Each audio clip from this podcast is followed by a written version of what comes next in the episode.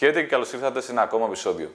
Σήμερα θα συνεχίσουμε την κουβέντα για το CPA, δηλαδή το κόστος απόκτησης ενός νέου πελάτη ή ενός νέου δυνητικού πελάτη και θα συζητήσουμε για κάτι που σίγουρα σας ενδιαφέρει πάρα πολύ. Και αυτό είναι πώς μπορεί να μειωθεί το κόστος απόκτησης ενός νέου πελάτη, πώς μπορεί να μειωθεί το CPA.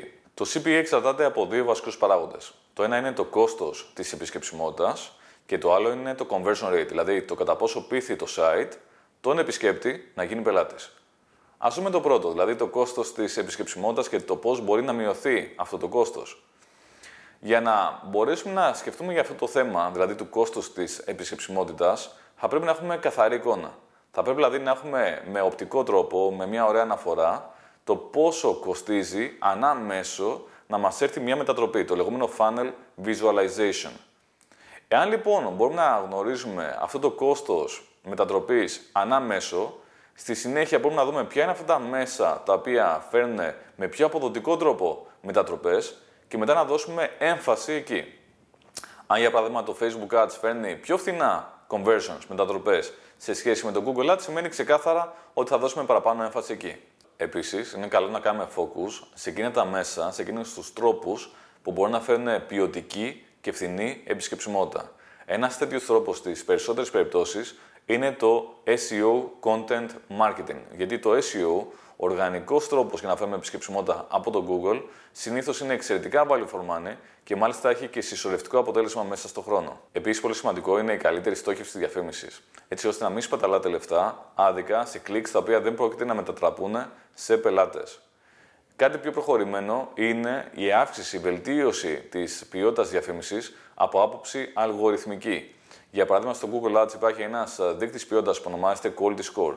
Αν κάνουμε κάποιες ενέργειες για να βελτιωθεί το Quality Score στο Google Ads, τότε η Google θα μας φέρει πιο πολλά και πιο φθηνά clicks προς το site, τα οποία είναι πολύ πιθανό βέβαια να μετατραπούν σε πελάτες. Πάμε τώρα στο δεύτερο κομμάτι που έχει να κάνει με την αύξηση του ποσοστού μετατροπής από επισκέπτη σε πελάτη, με την αύξηση του conversion rate. Κάτι που δεν γνωρίζουν πολλοί είναι ότι υπάρχει ολόκληρη τεχνική, ολόκληρος κλάδος του digital marketing που ασχολείται καθαρά με αυτό.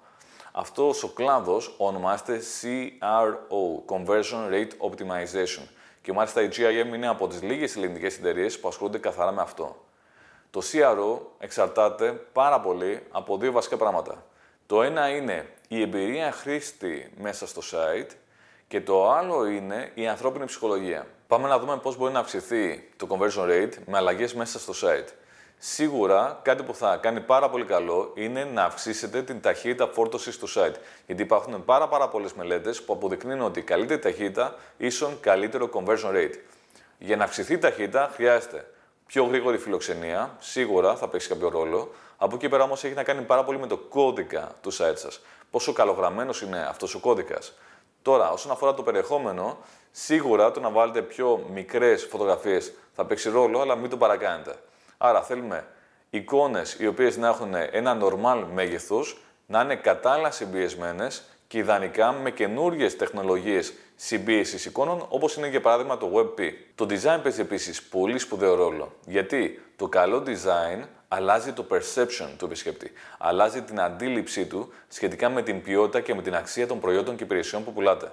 Επίσης, ο καλός designer δεν φτιάχνει μόνο όμορφο design το οποίο αλλάζει το perception, αλλά φτιάχνει επίσης design το οποίο είναι χρηστικό, είναι λειτουργικό και έτσι βελτιώνεται συνολικά η εμπειρία χρήστη μέσα στο website. Υπάρχουν πολλά ακόμα που μπορούμε να πούμε για το CRO, γιατί είναι συναρπαστικό και δεν τελειώνει ποτέ αυτό το θέμα. Α δούμε όμως δύο ενδεικτικά. Ένα από αυτά είναι το value proposition. Το value proposition έχει να κάνει με την πρόταση που κάνουμε στον επισκέπτη του website. Τι είναι ο πρόταση; Ενώ τι ακριβώς του προσφέρουμε και τι ζητάμε ως αντάλλαγμα. Αυτή η πρόταση, αυτό το value proposition θα πρέπει να είναι τόσο δυνατό που ιδανικά ο χρήστης, ο επισκέπτης να είναι χαζός και να πει το όχι. Ένα άλλο εξαιρετικά σημαντικό είναι το κείμενο.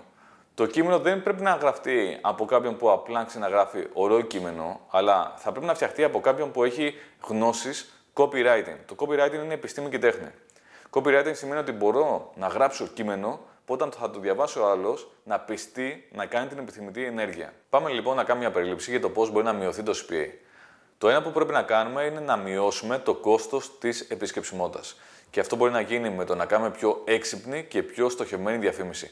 πιο έξυπνο marketing. Το άλλο που πρέπει να κάνουμε είναι να αυξήσουμε το conversion rate μέσα στο website. Και υπάρχουν πάρα πολλοί τρόποι στο CRO. Ένας τρόπος είναι, για παράδειγμα, να αυξήσουμε την ταχύτητα φόρτωση του site.